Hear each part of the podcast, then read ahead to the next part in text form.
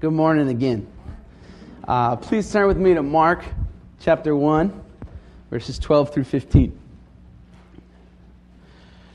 There's a lot we could say about Mark this morning, uh, but I think it's enough to say two things.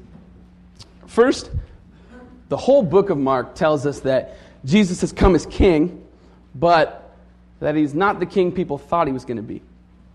The Jews were expecting a political king who would come down, he'd smite their enemies, and he'd uh, establish the rule of God forever on earth. Instead, we see a king who suffers and serves and teaches and bleeds. And this was, this was not the king they expected. And so they rejected him, ultimately condemning him to death as a blasphemer. Second, it's important to clarify what Mark means by wilderness in this passage. He uses it, and uh, as many of you know, that the Greek word that Mark uses for wilderness doesn't mean like a forested, grassy, treed area um, like we tend to think of when we think of wilderness. Uh, he means uh, a better translation would be desert. It's rocky, it's dry, it's barren, it's hot. Um, that's the wilderness that we encounter in Mark. Well, already in our passage this morning, Mark starts to show us a God who does not act as we would expect him to. In fact, we meet a God who acts almost completely the opposite of what we would expect him to. The Jews in Jesus' day were looking for a king to follow, but they weren't ready to follow this king. And our question this morning is not, will we serve a God, but will we serve this God? Please follow along with me as I read Mark 1 verses 12 to 15. At once the Spirit sent him out into the desert, him being Jesus, and he was tempted, or he was in the desert 40 days, being tempted by Satan. He was with the wild animals, and angels attended him. After John, that's John the Baptist, was put in prison, Jesus went into Galilee, proclaiming the good news of God. The time has come, he said. The kingdom of God is near. Repent and believe the good news. Pray with me. Father, we know that uh, no truth from this scripture comes to us except for what you teach us. Uh, we pray this morning that you would, would meet us here and, and guide us in the Spirit to, to learn something about you, to see a truth about you we didn't see before, to love you again for the truths we've known for a long time. I pray, God, that uh, you would work in our hearts and that uh, your words would go out and that your truths would be spoken and that you would change lives. We give this morning to you in Jesus Christ's holy name. And all God's people said, Amen. I remember the day that I decided to quit working with homeless kids. I'd spent a year and a half with a faithful group of people, persevering through the trials of homeless ministry, and I was left completely disillusioned. I could still picture the flyer I'd seen on, on, on, the ground. I just found it on the ground one day that, that, that got me started at the homeless ministry. And on the cover was this boy's face, and it was dirty, and he had this cold, distant look in his eyes, and, and his hair was dusty, like he'd spent a month in the wilderness. And, and I remember, I remember the mandatory weekend that I attended uh, before you could volunteer there. They had a weekend of training. And I remember walking away from that weekend of training with a great vision of how homeless ministry was going to be. And I had a vision of these just cute abandoned orphans coming up the stairs and, and asking for food and for new clothes. And we would be there with a smile and we would hand out food and new clothes. And, and we would serve the Lord who loves orphans and be glad in it. Never mind that the training covered topics like, like drug abuse or violence or gang affiliations or the need to take care of your own spiritual life or you'd never make it through that first month. But I thought I knew how it was going to be, and that was that. But of course, it wasn't that. It wasn't anything like that. My first day, I showed up, and uh, the doors opened, and these two boys came up the stairs who looked like grown men. And they were high and incoherent, and, and it didn't match the picture. Uh, over the next few months, there'd be many, many times that the reality of serving God didn't match the picture, and my disillusionment grew. Soon I was in a spiritual wilderness of my own, feeling dry and forgotten by God. It reached a head one week when, when our, our window, our front door window, was smashed for the second time, and a boy threatened the life of one of our volunteers. God, what's the deal? Um, here we are serving you as faithfully as we know how. And we're pouring ourselves into these kids, and we're persevering through these hardships, and, and this is what we get we get our window smashed again, we get lives threatened. Why would God give us a vision for a fruitful ministry with these kids if the reality looked more like the wilderness? And that was the first time I decided to quit. Because the fact is, following this God isn't easy. And when our vision doesn't match our reality, we grow disillusioned and we want to quit. We commit ourselves to God and we experience His warmth and His blessing and, and his, his presence. And then when, when things start rolling along and we think things are going well, all of a sudden we, we, we're in the wilderness. And the streams that we drank from yesterday are nowhere in sight. What do you do when the Lord leads you to the mountaintop and then to the wilderness? This morning, our passage addresses this very question. May I propose to you that because God is the God of the wilderness. We must persevere. Okay, Andrew, that sounds nice, but how does that help? What does that even mean? God is the God of the wilderness. And how does that help me persevere through what I'm going through today? Well, may I suggest that saying God is the God of the wilderness means three things for us this morning. First, it means God knows the wilderness personally. Second, it means God chose the wilderness for his son and for his people. And third, God shows us that the wilderness ends. By exploring these three truths, we can find strength to persevere. Let's look at these one at a time. So, first, God knows the wilderness. Look at verses 12 and 13 with me. At once the Spirit sent him out into the wilderness, and he was in the wilderness 40 days, being tempted by Satan. He was with the wild animals, and the angels attended him. Mark's account of, of Jesus' time in the wilderness is strikingly short. It's two verses, especially compared to the accounts that we get in the other Gospels, which are a lot longer. Here we get just the bare minimum. We see Jesus sent in the wilderness for 40 days. We see him tempted by Satan. We see angels attend to him. There's no mention of how Satan specifically tempted Jesus. And in fact, Mark doesn't even tell us that Jesus successfully resisted those temptations, which seems a weird thing to omit. Why? Well, because Mark's primary concern was that we get the significance of the fact that God knows the wilderness personally. He writes as simply as he possibly can so that there's no way we miss this.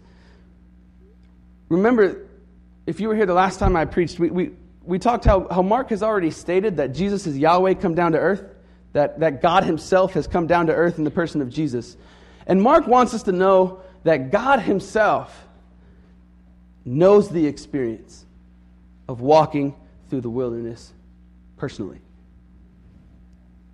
In fact, the few details that Mark does include serve only to emphasize the brutal rawness of the wilderness that Jesus walked through. Satan was there, the wild animals were there. In fact, Mark is the only gospel writer that mentions that wild animals were there. Why? Well, because Jews at this time viewed the wilderness as, as the haunt of demonic forces and wild beasts. Mark wants us to get that this was not a spiritual retreat for Jesus. Jesus suffered through the brutal heart of the wilderness. To see the importance of that, we,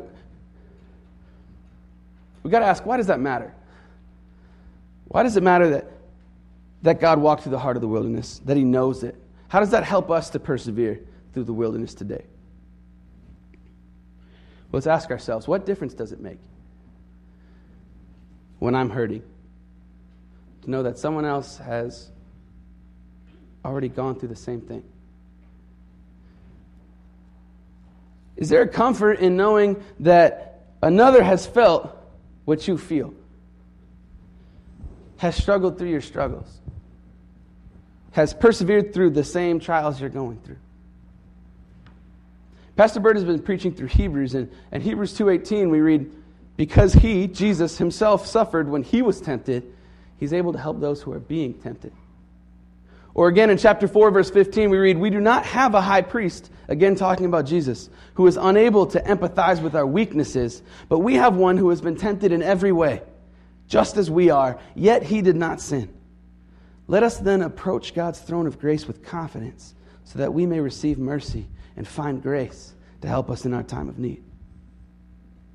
This principle seems to be ingrained in the very nature of us as human beings.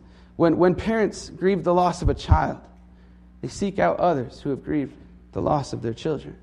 When we discover cancer in our bodies, we find support in others who have fought the same battle. When former alcohol- alcoholics find sobriety and they struggle, they find strength in groups like Alcoholics Anonymous, where they meet others who have faced the same struggles and persevered. I remember the frustration of my friend's voice as, as we chatted on the phone my freshman year of college. It was difficult to hear him because as we talked, he would be drowned out by another student in the room behind him shouting, asking my friend again and again to drive him to the local bar. Come on, man, come on. And the scene was indicative of the frustration that my friend had that entire year, struggling to persevere in the midst of a spiritual wilderness. A key, he said, to getting through that was when he and a small group of freshmen from his same hometown started meeting with a couple older students from that same hometown. Suddenly, getting through that wilderness seemed not only possible, but likely, as they realized that they could draw on the strength of somebody who knew that wilderness personally and had persevered. Folks, how much greater is our strength as we follow a God who knows the wilderness personally and persevered? Which leads us to our second point, and that is God chose the wilderness. And He chose it in two ways. First, He chose it for His own Son. And second, He chooses it for His people. So, first, His own Son. Look at the beginning of verse 12 again.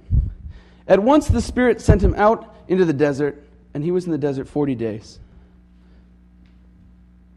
While I appreciate the New International Version of the Bible, I believe we find a richer meaning in this particular verse by turning to the English Standard Version, or the ESV for short. The Greek word sent here is ekbalo, and it means to cast out. It's, it's actually the same word Mark uses to describe the exorcism of demons. It's, it's a word with great force. And so the ESV translates this verse immediately the Spirit drove him out into the wilderness. Now, it's important to note that this doesn't mean that the Spirit forced Jesus to do something he didn't want to do.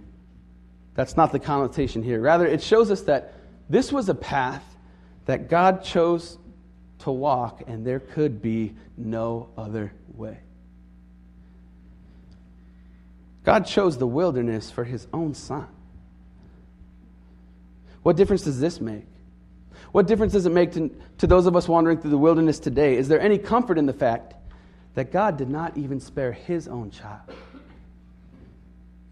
from the pain of the wilderness? His beloved son in whom he is well pleased. In fact, the verse right before our section says, You are my son, whom I love. This is God speaking from heaven about Jesus at his baptism. You are my son, whom I love. With you I am well pleased. And then the very next verse, at once the Spirit sent him out into the desert. So God chose the wilderness first for his son, second for his people. Look at verse 14. After John was put in prison, Jesus went into Galilee proclaiming the good news of God. Again, there's something happening in the Greek here that's worth noting. The term translated put into prison, so John was put into prison, means to hand over. And this is the same word that Mark uses to speak of Jesus' betrayal in the garden when he was handed over. And Mark uses what we call the divine passive voice. It's a pretty common construction in Greek. And, and it, it simply means the author wants us to know that God is the one acting in this particular situation. That's what it means. So, what's happening to John, Mark is explicitly saying, is in accordance with God's will. Think about that for a minute. John is arrested, handed over, and it is all in accordance with God's will. We can't miss what Mark is teaching here. God chose the path of the wilderness for his own son, and he's choosing it here for his people. But this is not a new revelation. The story of all of Scripture is the story of a God who chooses the pain of the wilderness to shape his people. In Exodus, way at the beginning, we see the birth of the Israelite nation when God rescues them out of Egypt and leads them into the wilderness for 40 years. And it's in the heat of the wilderness that he shapes them into his people. It was in the wilderness that Moses met God at the burning bush. It was in the hot, dry wilderness that Elijah learned to serve the Lord. When John the Baptist arrives, he is the voice of one calling in the wilderness. His entire ministry takes place in the wilderness, and it's in the wilderness that Jesus begins his own ministry. You see, we, we serve a God who chooses the pain of the wilderness to shape his people. Speaking with a friend this week, he made the comment that we serve the God who wounds to heal. We serve the God who wounds to heal. Being the son of a doctor, I've had a few opportunities to go in and watch my dad work. I remember one time we're sitting at home and we get a phone call, and uh, a young boy had split his forehead open and he was need of, in need of immediate care. So we rode into the office, and I remember watching as my dad stitched him back together. What's strange about the process is that before you heal the wound, you poke new ones.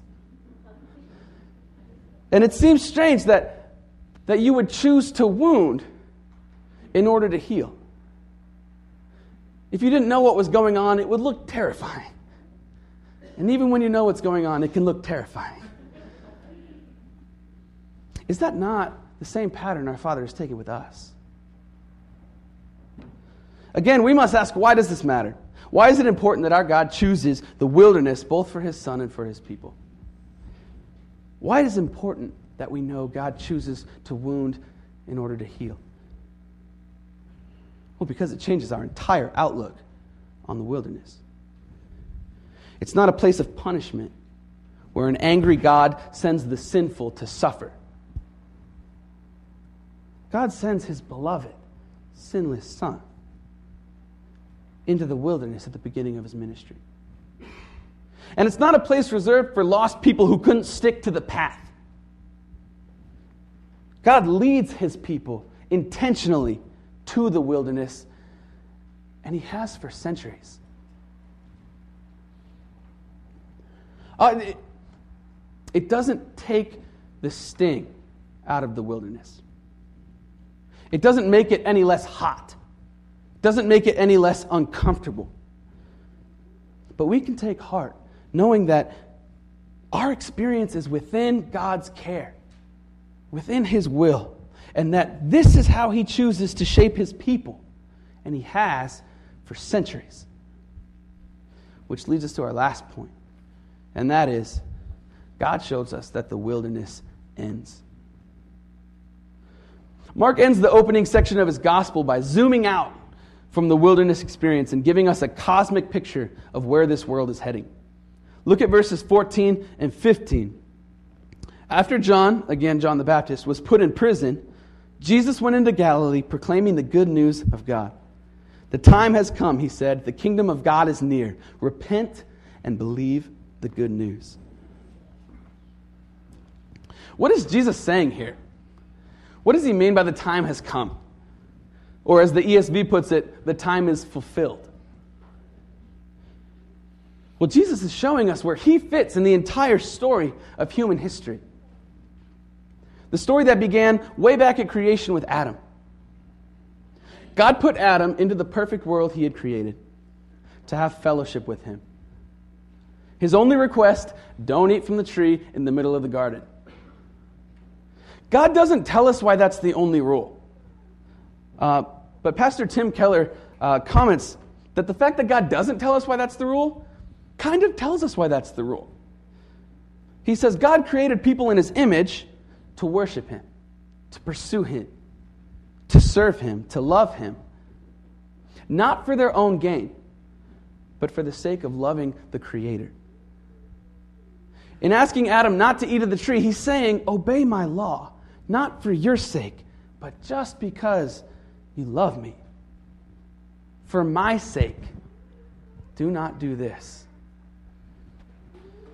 But of course, Adam fails. He gives into the temptation to eat, and he breaks his fellowship with God. And the whole world suffers the consequences. The perfect creation becomes tainted.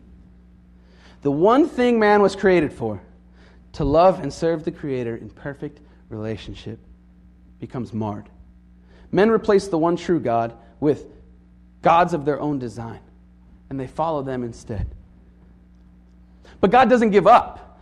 See, in Exodus, we read how he, how he chooses a new nation for himself, freeing the Israelites from Egypt leading them into the wilderness so that they would learn to rely on His strength and listen to His voice again. But just like Adam, they too fall away. And so begins this cycle of God's loving call to His people and then their disobedience. Now Jesus comes and He says, The time is fulfilled. I, Jesus, will bring the kingdom of God to earth. I will open the door for men to, to once again have fellowship with God. For men to live as they were designed to live. I will enter into the wilderness. I will suffer wounds to heal my people. Ultimately, we know Jesus suffers the cross. He dies the death our disobedience deserved. And for what? To make a way for us to once again walk with our Creator as we were designed to do. The kingdom of God is not fully here yet. Men do not follow God perfectly in our time. You don't have to look far to realize that. But the Bible teaches that when, that when Christ came, he brought the kingdom of God to earth. God will rule as ultimate king once again, and we see the beginnings of this kingdom. As Pastor Burt mentioned, prophecies have an immediate fulfillment and a long term. The kingdom of God was inaugurated with Jesus coming to earth, and it's not fully fulfilled yet. But every time a person repents and turns from their own way and believes in Christ as their king and starts to follow his way, we see that kingdom coming. And we're told the time is coming when Christ will, will come to earth again, and at, at that point, the kingdom of God will be made full. And once again, we will walk with God as Adam did in the garden. We will have perfect fellowship with Him. And this world will be as God created it to be. This wilderness will end. I do not know how long the wilderness you're walking through will last. I cannot promise you an immediate end to your struggles because the Bible doesn't tell me that. For Jesus in this passage, his, his wilderness experience was 40 days. For John, the wilderness of his imprisonment didn't end. We find out in chapter 6 that, that he died while still in chains. But even in this, we have hope. Because we know that no wilderness will hold us forever. There will come a day when the wilderness ends. Not because we've made it, but because Christ has destroyed it. It will end and it will never return. And the faithful will live in the kingdom of God once again. So take heart. Persevere. Because your God is the God of the wilderness. And He has shown us that it will not last forever. Let's pray.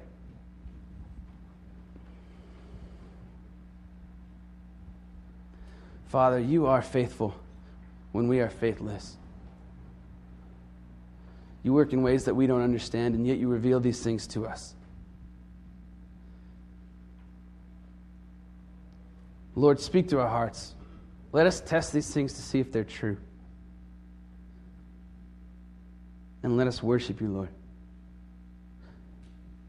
Father, thank you so much that you've chosen to reveal any of this to us. And we praise you, God, because you are a God who loves us in ways we can never understand, who has given for us in ways we'll never understand, and who has persevered through the wilderness in ways we couldn't begin to. Father, give us strength today, I pray, for whatever we're facing.